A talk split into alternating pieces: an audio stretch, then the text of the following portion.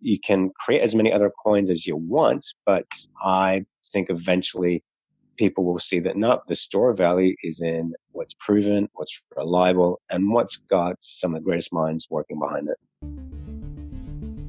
This is Bitcoin Basics Podcast with your host Ferris, that's me, and Gordon from Coin Compass. We're Bitcoin advisors and educators supporting business and individual investors to safely buy, manage, and control their private keys, Bitcoins. This podcast is strictly educational and is not intended to be financial or investment advice. Full disclaimer in the show notes and at the end of this episode. Well, good morning, Ferris. It's good evening for me. So you're on coffee and I'm still on beer, or an Irish whiskey, actually. Irish coffee. Um, so I am looking at CoinMarketCap, or you could be looking at any uh, index or exchange about the prices. And I see Bitcoin, Bitcoin Cash, Bitcoin SV, Bitcoin Gold, Bitcoin Diamond. What the heck is going on? Which is the real Bitcoin? So, yes, this is a question I get asked often, and it does unfortunately still lead to some confusion. So when the Bitcoin white paper was released 2008, um, the code that created Bitcoin, um, and that is simplifying the um, technical aspects there, was open source, which basically meant unlike the secret formula to Coca-Cola, which is kept very secretive, open source means anyone can download the code and use it. And people just went ahead and used the blockchain um, technology to create their own coins. So when we say Bitcoin, most people are referring to the Bitcoin that was created by Satoshi Nakamoto in 2008 and then went on to um, become the one we know today. But other people have copied that code and miners can just go ahead and join any new Bitcoins like the ones you just mentioned. Now, I priced a whole lot in there that needs to be um, watered down or detailed at some point. Well, that's interesting because this may be a really short podcast because everyone knows that the inventor of Bitcoin, Satoshi Nakamoto, aka Craig Wright, and Bitcoin SV is the real Bitcoin because in Satoshi's white paper, it mentions Bitcoin as a peer to peer electronic cash. So is Bitcoin SV the real Bitcoin? So when we say real, probably not the best use of terms um, because technically, like you could argue is Bitcoin actually real, um, but we don't want to get into that philosophical debate. okay. So what what makes Bitcoin Bitcoin? Um, and we developed our whole you know Coin Compass business around focusing on only this one. So it has two things going for it. One is the network effect. It's been around a lot longer um, than any of these other ones. They're only a few years old. Bitcoin hit its 10 year anniversary. Um, that's aspect number one, network effect. Um, it's got a lot more, um, it's a lot more robust than all these other ones because the blockchain itself is 10 years old. And we've did done podcasts on this where it's essentially almost unhackable by any of the government, even if all governments join forces, it'd just be way too expensive for them to hack.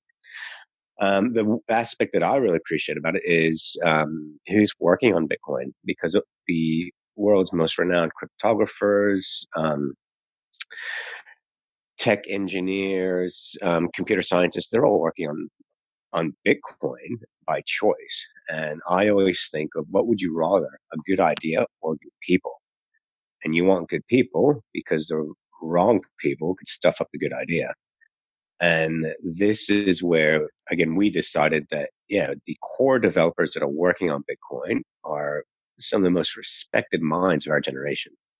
And they voluntarily chose to work on Bitcoin. And obviously there's an incentive for them to keep it going because their wealth, their personal wealth is tied up in Bitcoin if for some reason all those core developers joined and left and there was no one substantial working on Bitcoin, then we would question, do we really want to be in this coin or join another one that they started up again? Interesting. So this is unlikely to happen, but if the Bitcoin core developers tomorrow created Bitcoin 2 or Bitcoin 3 or whatever we're up to now, Bitcoin 145, that would be the new Bitcoin because the network effect, the developers, the community, the social aspect, all the effects have moved to that new coin. Yeah, and we actually saw this happen with Ethereum, didn't we? We Ethereum had a split, and people that remained with the original Ethereum just rebranded it Ethereum Classic, and that has really gone nowhere since. Yeah, so the, that was kind of the opposite. Well, probably the opposite of what happened. Like the Ethereum Classic was basically the original Ethereum chain, and that code base didn't change. But all the hmm. development, all the uh, uh, social effects, and all the things that you were talking about before, the network effects, have gone with Ethereum. So it's kind of been pretty much left behind. Yeah. Yeah. So, um, yeah, so a lot of questions that we have been getting and we were getting in 2017 um, during the whole ICO spec bubble is, well, if Bitcoin can be copied, then where is its value? And I think that's, that's it. A, it's a network effect. Like, you know, we've tried, we've seen so many replacements for Facebook try and come out, but it was mm-hmm. the first one really there and it's still the strongest one. Um, and I'd have to take issue with that though, because the Facebook was about the seventh or eighth incarnation of the social media aspect, and a lot of people make the straw man argument of, oh well, you know, Facebook took over MySpace. MySpace had the network effect, had the users, had the developers, had the platform. What is to say that another Bitcoin killer is going to come along like Facebook and completely wipe them off the map? Yeah, that's a fair point. And I think with Bitcoin, so, and we've, I think we've done an episode about this where we talk about, um, digital currencies. So we've had, we had digital currencies before Bitcoin, but Bitcoin, it's a proof of work algorithm that makes it what it is. Um, and not only that, but consensus. So, and this is something that we, we need to delve into is explaining, um, what is consensus and how is it that a miner can basically go decide with a flick of a switch or a stroke of a keypad, sorry, edit, with um, just pressing a, uh, his keyboard can decide I'm no longer mining this Bitcoin, I'm mining Bitcoin, the new millennium or Bitcoin 3.1 or something. So that is something worth talking about is just explaining how consensus in Bitcoin works. So let's go through an example of, say, a minor change and a major change. So with Bitcoin, and a lot of people complain about the 10 minute block size, block time, sorry. Let's say that uh, we don't want to wait for 10 minutes for confirmations to happen, especially when you're purchasing coffees and items from, a, say, a store or something like that. So we're going to open, we're going to go to bitcoin.org, download the software, open up Notepad, and we're going to search for the line that says 10 minutes and we're going to change that to one minute. We're then going to blast that on social media, on Twitter. We're going to contact all kinds of people to get behind our Bitcoin. I don't know what we'll call it. We're going to call it Bitcoin coffee. So our Bitcoin coffee is exactly the same as normal Bitcoin, but we've changed the uh, block time from 10 minutes to one minute and then we're going to release it. So we're going to create a website, bitcoincoffee.com. We're going to get, I don't know, popular people in Bitcoin to follow our coin and we're going to launch it. So just that one minor change. What's going to be the effect of that on the whole crypto market? Yeah. So I've been thinking about this and I actually believe that the best way to explain how Bitcoin um, works is to understand um, how a democracy works. Because if you have, you look at it, you know, we've got the American elections coming up next year. We'll use that as an example. So Trump is not the only person running. The Democrats will have someone, and then you can have independents. You can have as many people running as you like. So they're allowed to put their head in the ring and you don't need any qualifications other than you just had to be born in the USA. That's basically the only prerequisite. So same with what you're money. saying is that, same with what you're saying is that you can basically implement a new change to the Bitcoin network. But people need to vote for it. And how do people vote for it? They vote for it by switching their miners to your Bitcoin coffee. Mm-hmm. And if everyone said, okay, this whole Bitcoin thing has been around for 10 years. I want something new. They start mining Bitcoin coffee. So what they're actually saying is this guy Gordon, who's just created, just changed one line of code. I put more trust and value in what he's created than this Bitcoin that's been around for 10 years and is robust. And it's the same thing with elections. Like, um, you know, the people with, as you just said, the most amount of money, the most amount of professional experience, they're the ones that tend to win um, in, in elections. So even though it's you know free and fair democratic elections, there's still a big influence there. So with Bitcoin, the influence is what been around for 10 years and it's got the world's most respected um, engineers and scientists working on it. So anyone can go ahead and say, I'm releasing this new Bitcoin. But the people that actually run Bitcoin are not insiders. Um, they're not lobbyists. They're people and they're people on the network that say, okay, I am spending money on the hardware that I did buy Bitcoin. I put a lot of research into it, I put a lot of my time into it. I'm paying electricity to mine Bitcoin. What does this Bitcoin coffee offer more than Bitcoin. And they, they actually have to then put their economic forces into play and say, yep, I'm switching over. And we've had 2000 cryptocurrencies pop up in the last few years. And it's just made Bitcoin stronger. Um, a really good podcast I listened to was with um, Tuur Demeester and Charlie Lee, where Tuur used the analogy of a website.com. Now, .dot .com is not the only, um, uh, what's the term, Gordon? Domain. Yeah, thank you. Domain. TLD. Um, yeah, for a website. You can have, there's so many others out there. But anyone who started a business, and we went through this as well, you try to find a .com address because that's just what people are used to. Yeah, I think, as you said, the incentive for the people who control the Bitcoin network, and there's a quite a bit of debate on who that actually is. Is it the Bitcoin developers? Is it the miners? Is it the nodes? But if we release something like Bitcoin Coffee tomorrow morning or whenever that coin got in the exchanges, you may have Bitcoin at seven thousand dollars. You got Bitcoin Coffee at uh, less than a cent. So, what is the incentive for a miner to switch over to that coin? Absolutely none. So that's a that's a trivial example, of course.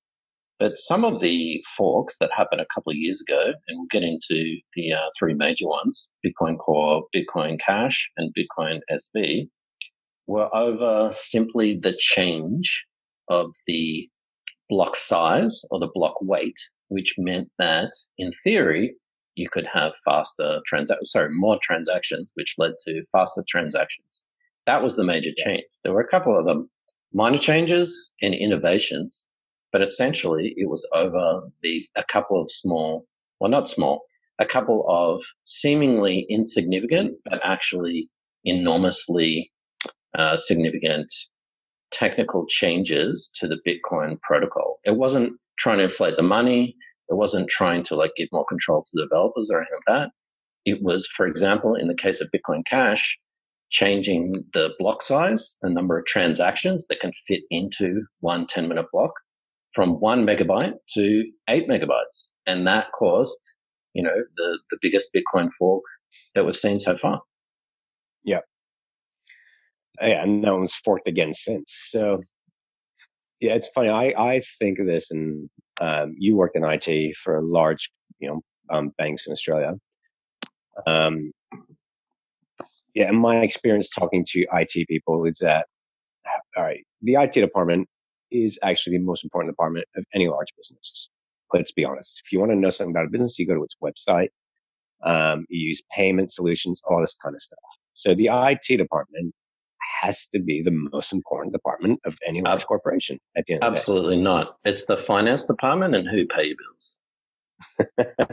who pays your salary? That's the most right. important person who sets up the software for that to happen? Okay. There you go. The IT department is the most important department of any business. Where's your IT department usually put? Are you on the, you know, are you in the corner office? Are you in the highest floor? No, you're stuck in the basement. So talking to a lot of IT people, the frustration is, is that the, you know, and um, um, I'm don't want to be generalizing here, but the CEOs, the management committee, IT is not their area of expertise, but they don't trust their IT department to say when their IT department says, okay, we need to um, start a whole new platform rather than working on this 20, 30 year old archaic, platform that you're trying to get us to fix with duct tape. Let's just um, take our time, start a whole new platform. You know, the guys at top go, no, that's not what we want. We want, you know, quick solution. So there's a lot of friction between the IT departments and the management committee because management committee tell the IT department what to do. IT department go, don't get to do what they believe is best efficient practice. You don't get that with Bitcoin. The guys that are working on it are doing it voluntarily. They're taking their time to do it. So with the Bitcoin split that you're talking about, well, the beauty of it is that Bitcoin um, eventually introduced a Lightning Network. And the Lightning Network had been tried on Litecoin for what, two years before they brought it across to Bitcoin? Mm, so I don't it think it's that long, but yeah, it was definitely on Litecoin. It was at least before, a year. Yeah. yeah, it was at least a year. So for one year, they tried it on Litecoin, which everyone argues is a test spot for Bitcoin. Said, okay, this thing works. We've had a year to test it. It's not going to damage the network. Let's bring it across. Now, I don't think you would get that in your standard corporate setting. We're like, oh, give us a year before we introduce a new product when businesses are thinking in quarters as a long-term solution.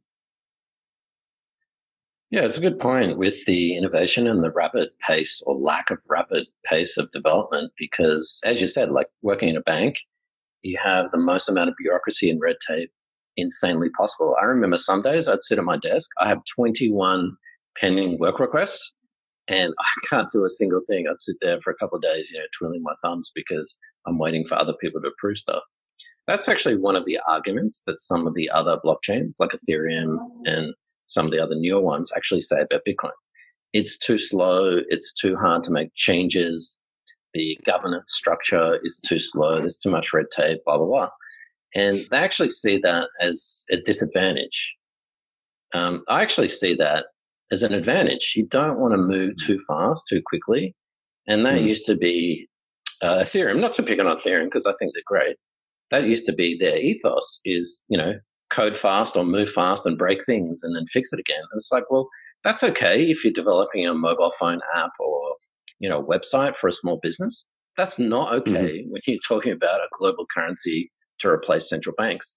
So I think that the fact that Bitcoin Core has the smartest people, as you said, the, the smartest academics, the smartest programmers, economists, the smart, smart amount of research is mm-hmm. actually important. And the fact that changes don't just get, you know, straight through, they get debated, sometimes painlessly. And yeah, that is one of the disadvantages of having that kind of governance system. But it's very important yeah. because those changes are tested. They're gone through rigorous intellectual debate, sometimes trolling on Twitter. But eventually you're going to come up with the best solution because that best solution has been, you know, tested, that best solution has been debated to the nth degree and yep. come up with a solid proposal or solid systems and proposals that eventually get implemented. Following up on what you said, Gordon, about people taking their time to work on the Bitcoin blockchain and they're not going to put in um, new protocols or new software um, upgrades until it's actually tried and tested, until they're comfortable with it. So the core developers will introduce a new protocol, and then the community will vote on whether they want to implement it or not, and they vote on it by through their mining power. Now, another example I'm stealing from, think it's Tuur Demeester as well, who used the analogy of the pyramids. Now you live in Southeast Asia where, you know, they can put up a 12 story building in, you know, a few weeks practically. A few days. Why is it that, why is it that people visit the pyramids? Is it their scale, or is it the fact that they've been there for you know three to five thousand years? I want to see how the aliens built it. Yeah. okay, you're kind of killing my point here. Sorry. So with that, I do like um, thinking of Bitcoin as the pyramids because this is something that we are building to last a very long time and it needs exceptionally strong foundation. One interesting point about the pyramids is that um, they it, they're built on sand, but the pyramids have actually sunk into the ground less than a modern day skyscraper. That's how amazing the build was behind them. So yeah, it was probably aliens. Absolutely. Um, yeah, so with Bitcoin, to me, that's how you should perceive Bitcoin is we're not building something quick. We're building something solid and you want it to last a very, very long time. So yeah, it goes back to the, um, the IT analogy. Do you want, do you want speed or do you want safety? There is a trade off there. Yeah. And, and Bitcoin is expensive through the proof of work algorithm and the uh, amount of energy and electricity that needs to be spent to prove that that work has gone into it, and that's what secures the network. And it's actually yep. slow by design. So maybe that 10 minute block time was sort of, you know, sort of a guesstimate. It probably was by Satoshi. Could have been five minutes. It could have been 20 minutes, but it's not 30 seconds and it's not five seconds and it's slow for a reason so that the Bitcoin network with all its nodes, when more and more nodes come onto the network, the amount of bandwidth and the amount of messaging and the amount of speed that is required actually grows exponentially. It is worth checking out the um, Lightning Network podcast that we did that it, that will basically explain what Gordon's talking about. Um, and it's funny we talk about Bitcoin being slow. We got to remember what we're comparing it to we are comparing it to other cryptocurrencies where we think, oh yeah, it's slow. But if we are comparing it to the traditional bank system, it isn't. It is really fast. I did a Bitcoin basics talk at a pub where on the spot, I got a guy to download a Bitcoin wallet. He'd never done this before, download a Bitcoin wallet, and I sent him some Bitcoin. Now, that was all done in less than 10 minutes. So if what were the other options? This was a Friday night. The um, banks are closed, so I would have to get his bank account details to send him. I sent him ten dollars worth of Bitcoin to do the same thing. It would have taken two to three days, and we managed to do it on the spot in the night. So Bitcoin is slow if you are comparing it to Visa um, and uh, credit cards when you're paying for something on the spot. If you are talking about peer to peer sending money from one person to another, it's the fastest thing out there. Um, comparing it to the Swift banking system by a lot. Yeah, and what, what a lot of people don't realize because they're not merchants and they've never sort of had a website or accepting payments is that from a merchant point of view, your settlement can actually take 30 to 60 days with Visa or MasterCard. Yeah. So some of those yeah. credit cards even PayPal as well, they have a fairly long, not that long, but settlement period because people can do chargebacks. People can say, oh, I got double charged or I want to send back the product, whatever it is. And so from a merchant point of view, you might not actually get paid worst case scenario until 60 days. So yep. you're talking about a 10 minute block. Um, if you wanted to wait for two confirmations as a merchant, you're waiting 20 minutes to get paid versus 60 days. So I, I, that's incredible. Yeah, so Bitcoin, we it's fine. We complain about Bitcoin being slow, but that is insider talk for people listening to this podcast who are learning about Bitcoin, and we're presuming that's where our audience is at this point. It is incredibly fast. Within 10 minutes, you can send Bitcoin to somewhere, anywhere in the world. The person doesn't even have, sorry, the recipient does not need to have a bank account. They just need a smartphone. That's it. Or not even a smartphone. In some of these projects in Africa, they're doing it via SMS. There, there you go. Yeah. So going back to the original topic, what makes Bitcoin Bitcoin? And there are different versions as we've discussed. You could look at any chart and you'll see, you know, 10 or 20 different copies of Bitcoin. what does make Bitcoin Bitcoin? So to me, it's the two things I'm going to stick on. One is essentially um, it is a network effect. Um, oh, something I didn't mention before as well is the cap supply. So Bitcoin's only ever going to create 21 million Bitcoins. A lot of these other coins, they don't do that. They're just going to print as many as they want. So it's that cap supply which gives Bitcoin its store of value. And yeah, the people working on it. Um, you know, 20 years ago, if someone came to you and said Microsoft is going to create an encyclopedia, and there are these other guys who no one's ever heard of, and they're going to release an encyclopedia for free. Which one do you think is going to be more successful? Everyone would said, "Oh, I'm going to buy the Microsoft one. I think I'd invest. I'd invest behind that." Well, everyone has heard of Wikipedia. No one's heard of Encarta these days. And that is open source. So we think of Linux operating system, Wikipedia. These things are open source that people are working on voluntarily. Um, and that's the thing with Bitcoin. These people are working there because they want to be working there. They're not working there for a paycheck because it's part of their job description. It's what they want to be doing. It's what they're passionate about.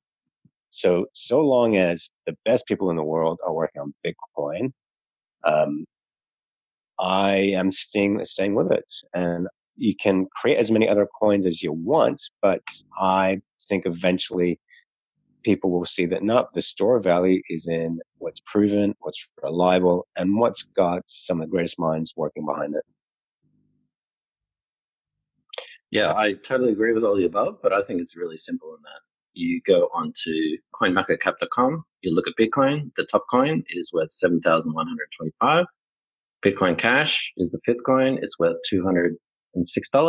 And Bitcoin SV, the ninth coin, is worth $92.11. So I think the market has already spoken as to what is the real Bitcoin. Well, thank you for listening, everyone. And again, the premise of Bitcoin Basics podcast is in the title. We want to make understanding Bitcoin basically simple for anyone and everyone. Please comment, make sure you give us a five star review if you think we earned it, and um, subscribe to our YouTube channel where there's a lot more as well. Absolutely. And if you are Craig Wright, do not sue us because I said you are the real Satoshi. That's an insider joke for you new people. Uh, okay. Right, thanks, thanks Ferris. I'm going to go to bed and you're just going to start your day. I am. Good night, everyone. Until next time. Thanks for watching or listening. Please visit coincompass.com slash free to register to our socials and discover other free content. Subscribing, liking, and following helps this content remain ad free. Until next time. Disclaimer any content provided by Coin Compass or the Bitcoin Basics podcast is for educational and informational purposes only and is not investment, legal, tax, or any other professional advice. A qualified professional should be consulted before making any financial decisions. Coin Compass or the Bitcoin Basics podcast will at times recommend certain products, services, and technologies, but these are opinions based upon our own or podcast guests' experience and not endorsements. We take no liability for out of date or inaccurate information, software bugs, manufacturing errors, technology misuse, or issues involving third parties. Visit coincompass.com for more information and please contact us.